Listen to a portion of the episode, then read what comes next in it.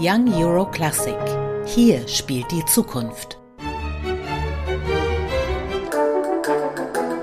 Young Euro Classic, der Podcast.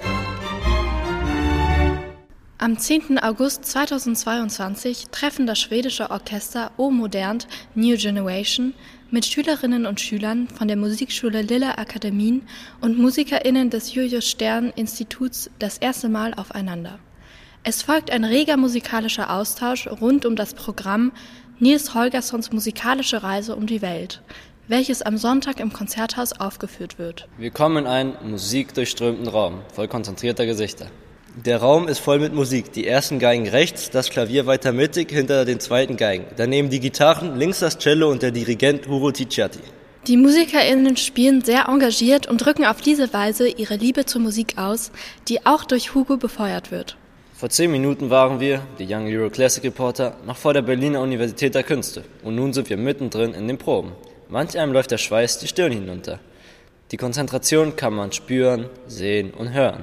Ebenso fühlt man die Freude und weit und breit strahlen die Gesichter voll Zufriedenheit. Nicht zu vergessen, die Musik, teils unheimlich und doch so wundervoll. So toll, unwahrscheinliche Klänge. Augen voll Konzentration blicken auf die Notenblätter, während die Hände auf den Geigen, dem Klavier, dem Cello und den Gitarren Wunderbares vollbringen. Musik fließt durch alle Anwesenden. Sogar die Füße sind dabei und bewegen sich vollkommen frei. So soll es sein. Das musikalische Repertoire ist großartig. Piazzolla, Vivaldi, Saint-Saëns und Benjamin Britten bilden den exzellenten Anspruch von Young Euro Classic ab, dem Festival, das den besten Jugendorchestern der Welt gewidmet ist. Ein Blick durch den Raum zeigt, wie engagiert alle jungen Musikerinnen und Musiker sind. Hugo Ticciati, ein berühmter britischer Geiger, ist der künstlerische Leiter. Alle sind beeindruckt von seiner humorvollen und gleichzeitig inspirierenden Art. Beim Zuhören bekommt man Gänsehaut. Dabei ist das hier erst eine Probe.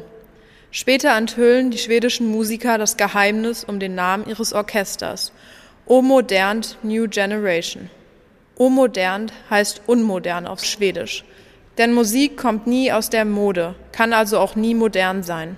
Die Stücke heißen Brasil, New Delhi oder Verano Ponteño und eins ist immer dabei, die gute Laune. So werden die Proben im zweiten Stock der Universität der Künste in Berlin im Karl-Flesch-Saal weitergehen, bis das Ergebnis endlich im Konzerthaus am Sonntag dem Publikum präsentiert wird. Also, seien Sie gespannt. Young Euro Classic, der Podcast.